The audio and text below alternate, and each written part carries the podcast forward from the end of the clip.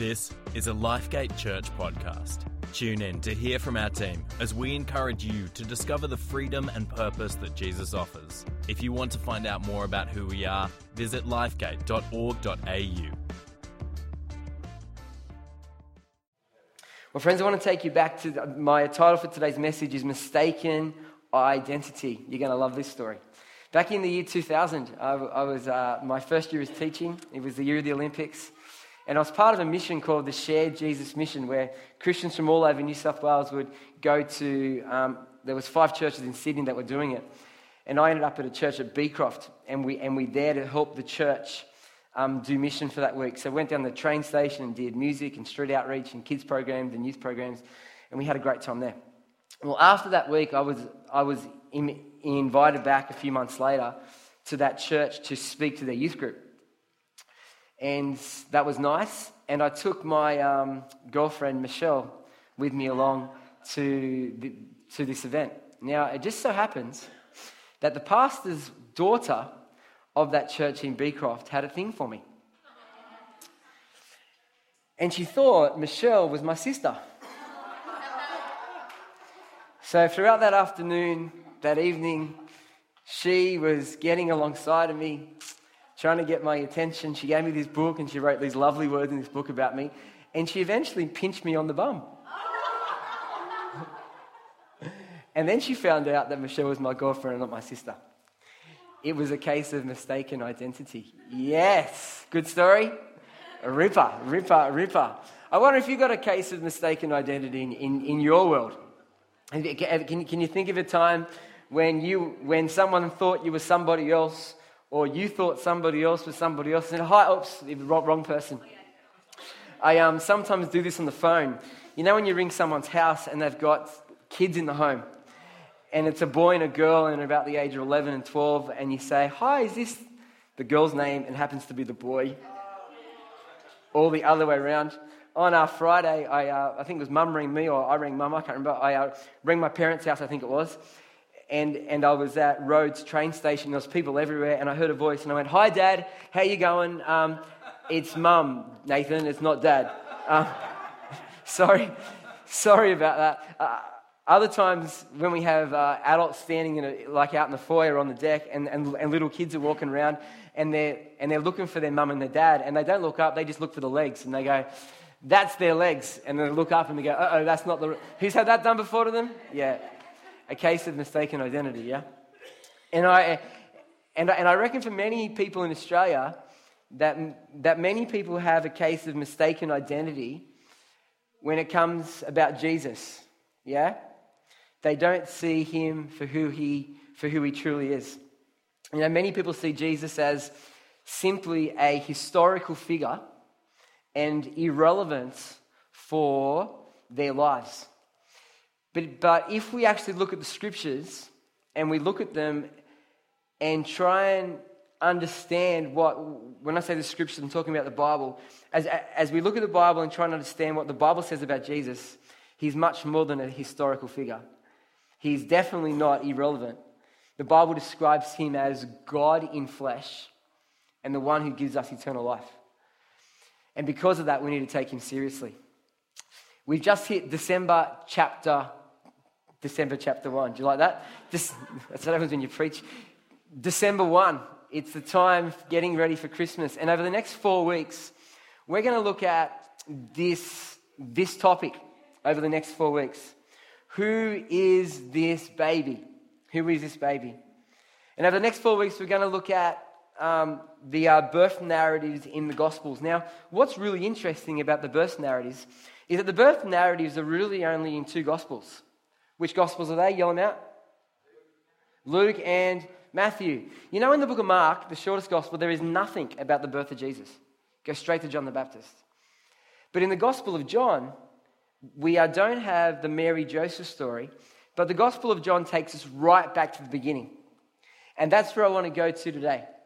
Because in the book of John, Jesus is not just a historical figure or someone who is irrelevant for our lives. John chapter 1 tells us these beautiful descriptions of who Jesus is.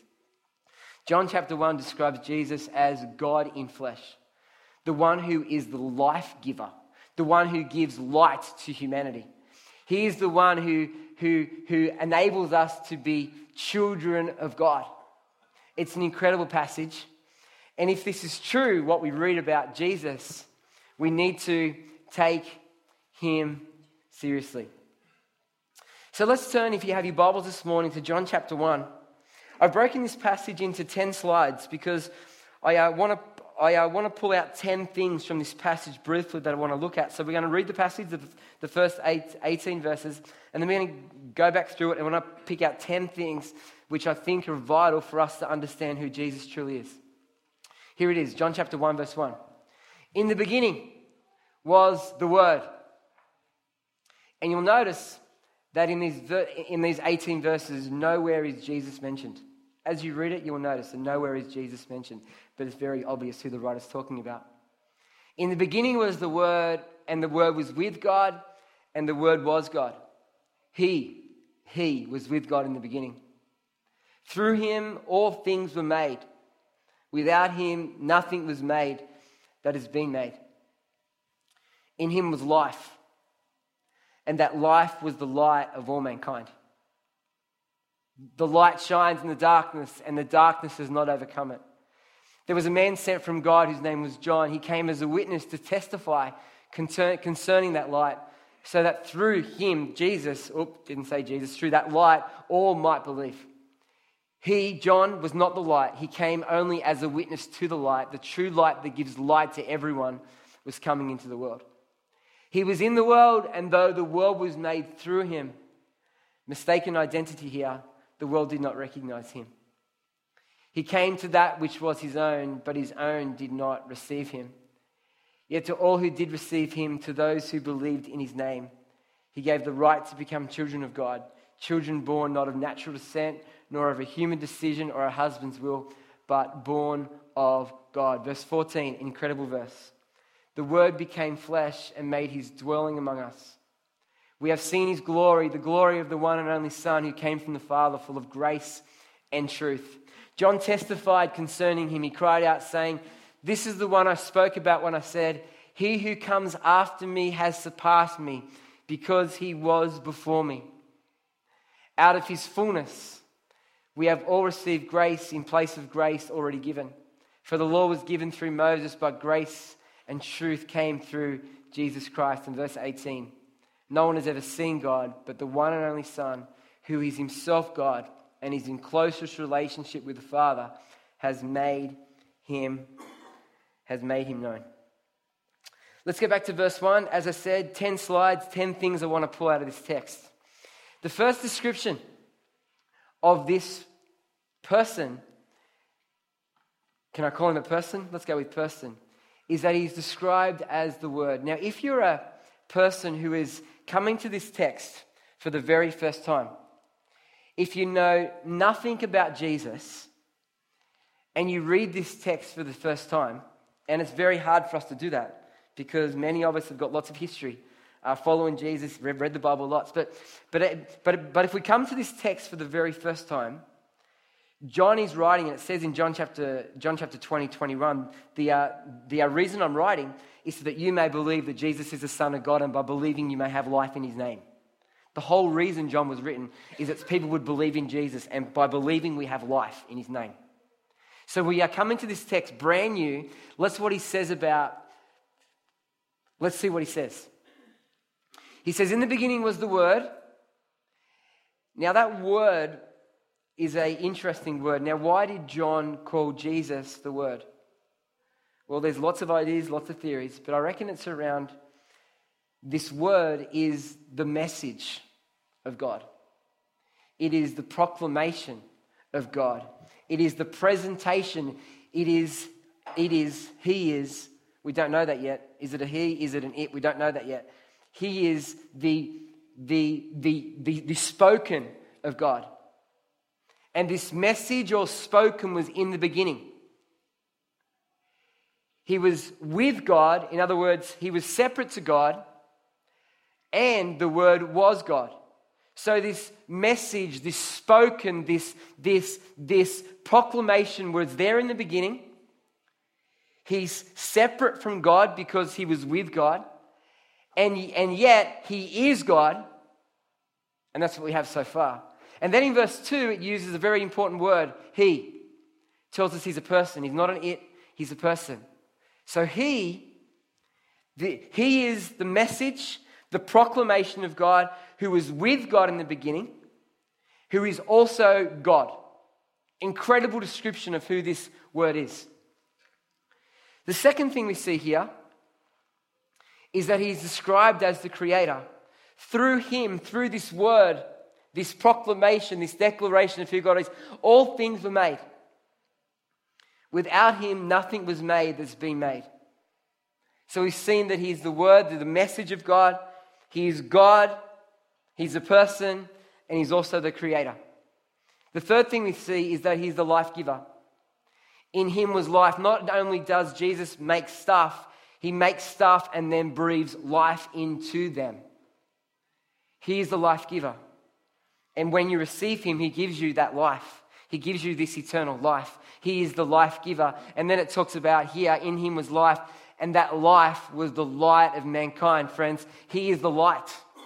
He shows us the way. He shows us the way to God. He shows us the way to live. He shines goodness into a dark place. The light shines in the darkness, and the darkness has not overcome it. There was a man sent from God whose name was John. He came as a witness to testify concerning that light, that through him all might believe. John was not the light, he came only as a witness to the light. The true light that gives light to everyone was coming into the world. We can only truly see when we see it through Jesus' perspective, when we, when we, when we go Jesus' way, when we live in the way Jesus wants us to live, that's when we truly, truly can see the way to go, the best way to live.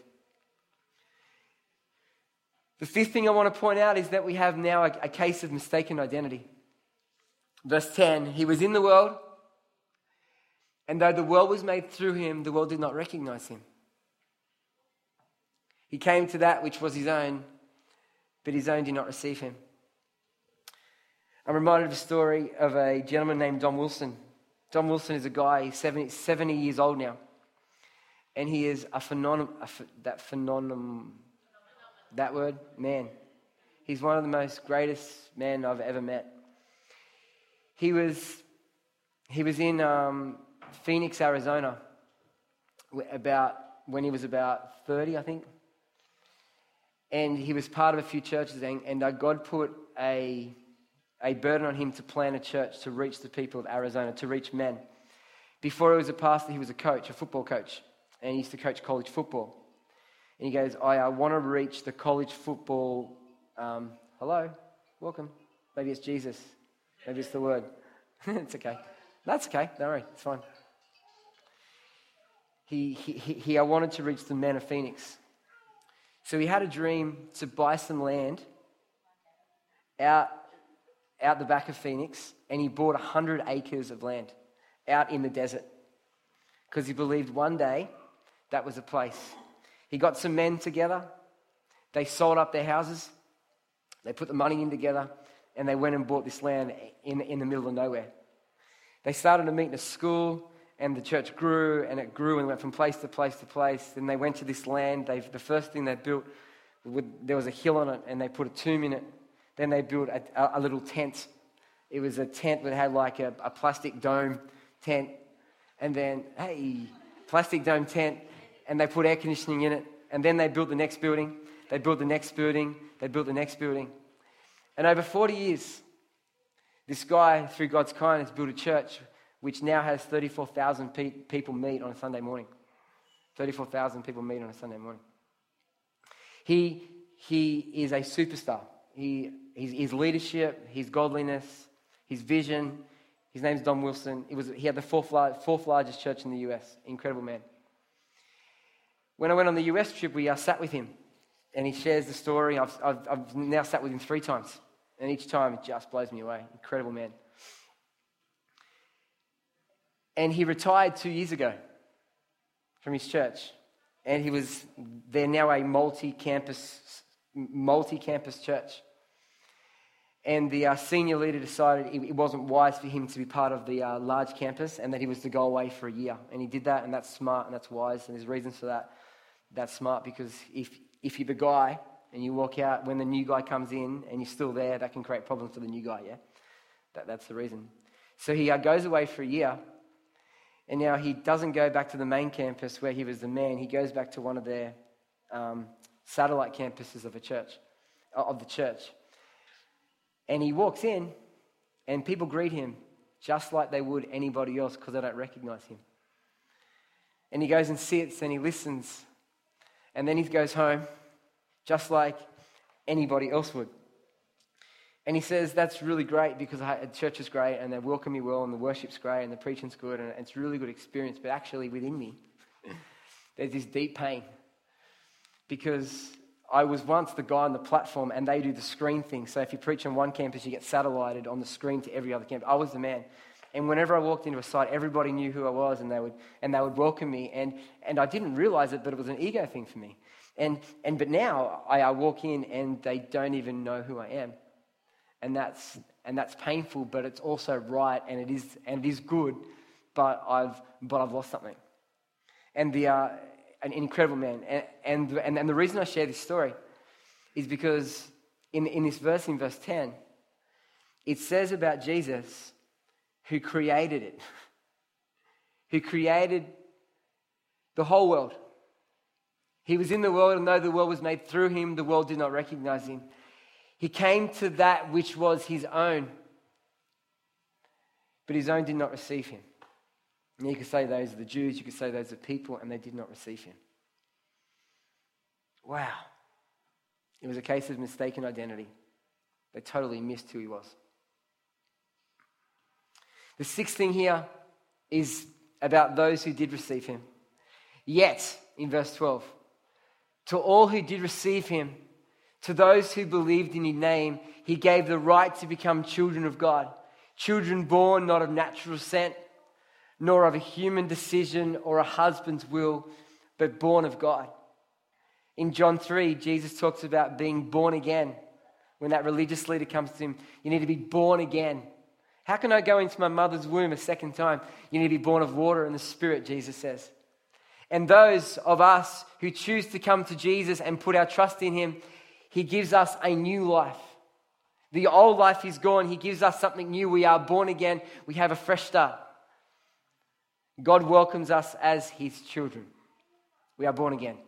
The seventh thing is this God becomes man. The word, this spoken, this message, puts on flesh and made his dwelling among us. Now, that word dwelling isn't the correct word. A lot of the versions use it, but in Greek, it's the actual word for tabernacle. The Word became flesh and tabernacled among us. What's that connecting to? Back to Moses. When, when they set up the tent of meeting, it was a place where they would meet with God. And so, God, just like He did at the tent of meeting at the time of Moses, God is saying, I am here with my people. God puts on flesh and comes and be with His people. We have seen his glory. The glory of the one and only Son who came from the Father. Now he's a Son. More information. Who has a Father, God the Father, full of grace and truth. We have seen his glory. We have seen his character. We have seen his goodness. We've seen the wowness of him. Verse 8 this, this, this, this man, this son, this word is greater than the celebrity at the time, John the Baptist, the, the, the, the our last Old Testament prophet. John testified concerning him. He cried out, saying, This is the one I spoke about when I said, He comes, he who comes after me has surpassed me. Because he was before me. He's greater than who I am. He's greater than John the Baptist. Number nine. And then this Jesus gives us a new way. Out of his fullness, we have all received grace in place of grace already given. Now, that second grace that's already given is the law of Moses. God's law is, is his kindness to us, showing us how he's lived. And now Jesus has replaced that grace with a new grace called the new covenant, which is now living by the way Jesus wants to live, being led by the Spirit. That old covenant is over if you're in Christ, and He's given you a new way. It says in verse 17, For the law was given through Moses, but now grace and truth came through Jesus Christ. And now the last, the last thing, number 10, is this. And the most radical verse no one has ever seen God, but the one and only Son, who is himself God and is in closest relationship with the Father, has made him known. Now, I love this little verse because it just says so clearly what God is like. If anybody asks you what God is like, what, what, what God is like, the answer is look at Jesus. That is what God is like. No one has ever seen God, but the one and only Son, who is himself God and is in closest relationship with the Father, has made him known. God is revealed through his Son Jesus. If you want to know what God is like, look at Jesus, for he is God in flesh. He's the one. Now, I said at the beginning of this message that many people in Australia see Jesus as simply an historical figure who is irrelevant for their lives. But if this text in John chapter 1 is correct, nothing could be further from the truth. For if he is truly God in flesh, he is the perfect picture of what God is like. He is the perfect picture of what God is like. And if we're and if we're serious about understanding this world and how it all works, we must include God. And so we must study Jesus to understand what God the Father is like. If He's truly Creator, He is the one who owns it. He is the one who, who built it. It's His, and we should know who has authority. We should know how this place goes, and, only, and we can only understand that as we, as we look to Him and understand Him. If He truly is the light, well, He's going to show us the best way to live your best life is by following Jesus. And number four, if it's true that it's by receiving Him, by putting our trust in Him, that we have eternal life, friends, we got to know that. If He is the way to eternal life, we must take Him seriously. We must take Him seriously. So I asked, you the, I asked this question this morning Do you have a case of mistaken identity? Do you have a case of mistaken identity? You know, many people see Jesus as simply a great teacher. He said things like, Love your neighbor as you love yourself. And they go, that, That's good. I like that. But that's as far as it goes. He's just a teacher. For others, he's just a historical figure that lived 2,000 years ago. For others, he's an influencer who influenced society's thinking. For, for others, those who are, who, um, who are part of the Islamic faith see Jesus as just a prophet. Others, some people who call, them, call themselves Christians, but I don't think they are. Religious groups see Jesus is just, who is just a man who died on a cross. That's another case of mistaken identity because he wasn't just a man who died on a cross. He was fully man and fully God who died on a cross. It's, it's a case of mistaken identity. And maybe you have one of those views. And if you do, this scripture would tell you that you have a case of, of, of mistaken identity. But it also is true, I believe, for Christians. And if you're a Christian this morning, I want to, ch- I, I want to challenge you in two ways around this idea of mistaken identity. The first way I want to challenge you is if you see Jesus as some sort of second rate God. If you see Jesus as some sort of second rate God. I, I, I did this for a while. When I was growing up as a kid, I grew up in a church where I was in a Sunday school where the, where the guy who taught us, he was very faithful in lots of ways. But he taught us the Old Testament the whole time. And he taught us the commandments and the laws and, and about the kings and how they were supposed to react and, if they, and how the Sabbath was supposed to work. And I had this understanding of God, a bit like Judaism, really, where, where I understood the, not like them really, because I, didn't, I couldn't memorize the first five books like a lot of the Jews can.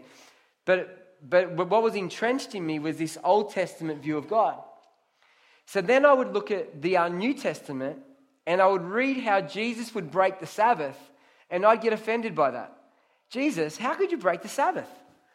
Now, I didn't understand that Jesus was breaking the Sabbath that the man created and that he was God and he could do what he wanted because he was working on the Sabbath anyway.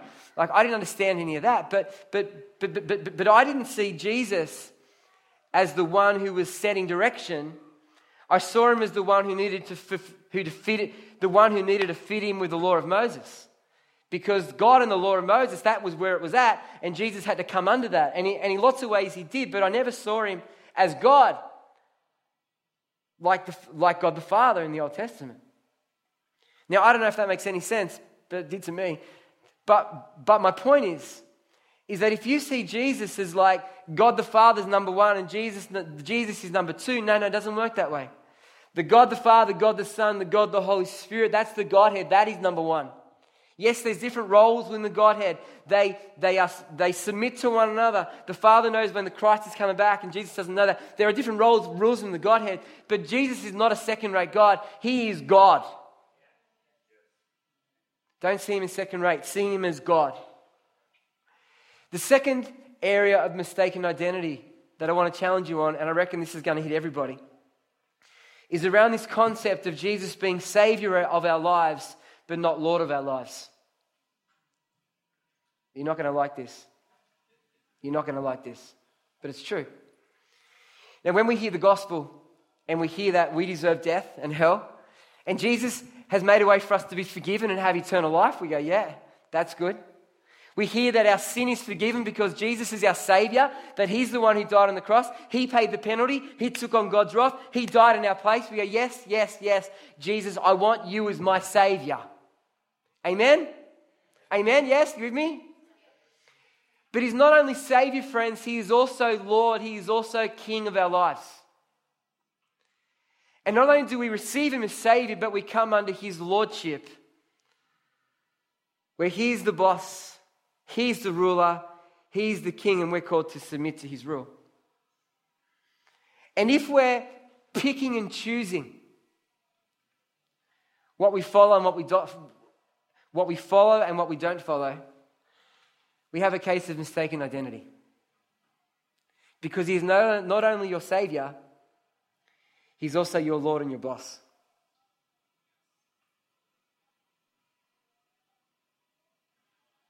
And that, hit, that hits all of us, doesn't it?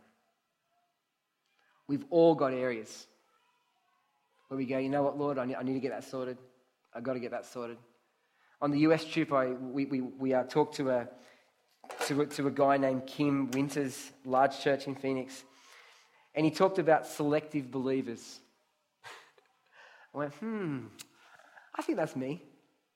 Selective believer, where we select what we believe, we select what behavior we're going to go for, and then we select the ones we don't. I wonder how many of us are like that. Selective believer is not Jesus Lord. Selective believer is like saying, Well, Jesus, I'll have you Lord for this bit, but actually I'll be Lord for this bit. Where Jesus wants us to be Lord over all our lives. Now, let me say this is a journey.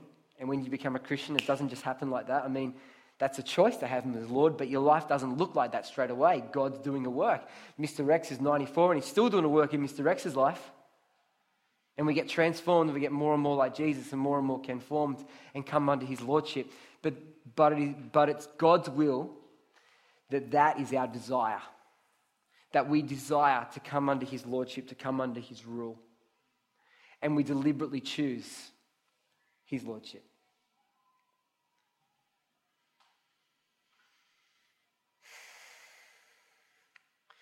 So, friends, if you have a case of mistaken identity this morning, I encourage you to take Jesus seriously. Take him seriously. If you see him as some second rate God, repent of that and say, God, I'm sorry for that. You, Jesus, you are. You are God. If there's areas where you're being selective, where Jesus isn't Lord, I encourage you to repent of that and say, God, I'm sorry. I need to get that sorted this morning. Or maybe you're here and you've seen him as a teacher or simply a, a, a historical figure or someone who's irrelevant. And as I've shared from John chapter 1, you went, hang on a second hang on a second, he is. This Jesus is the one. He is God. I need to get my life right with Him. I want to give you the opportunity right now to commit your life to Jesus. So, with every head bowed and eye closed, if you want to commit your life to Jesus, to believe He is God, to believe that He died on the cross, rose again so that you can be forgiven and have a relationship with God, if you want that, I encourage you to pray this prayer with me. Let's pray together. Father in heaven, thank you for Jesus. Thank you that He died for me and rose from the dead. God, I'm sorry for my wrongdoing. Please forgive me. I choose to follow Jesus all the days of my life. In Jesus' name. Thanks for joining us on the Lifegate Church podcast. Our church is a place to discover the freedom and purpose that Jesus offers.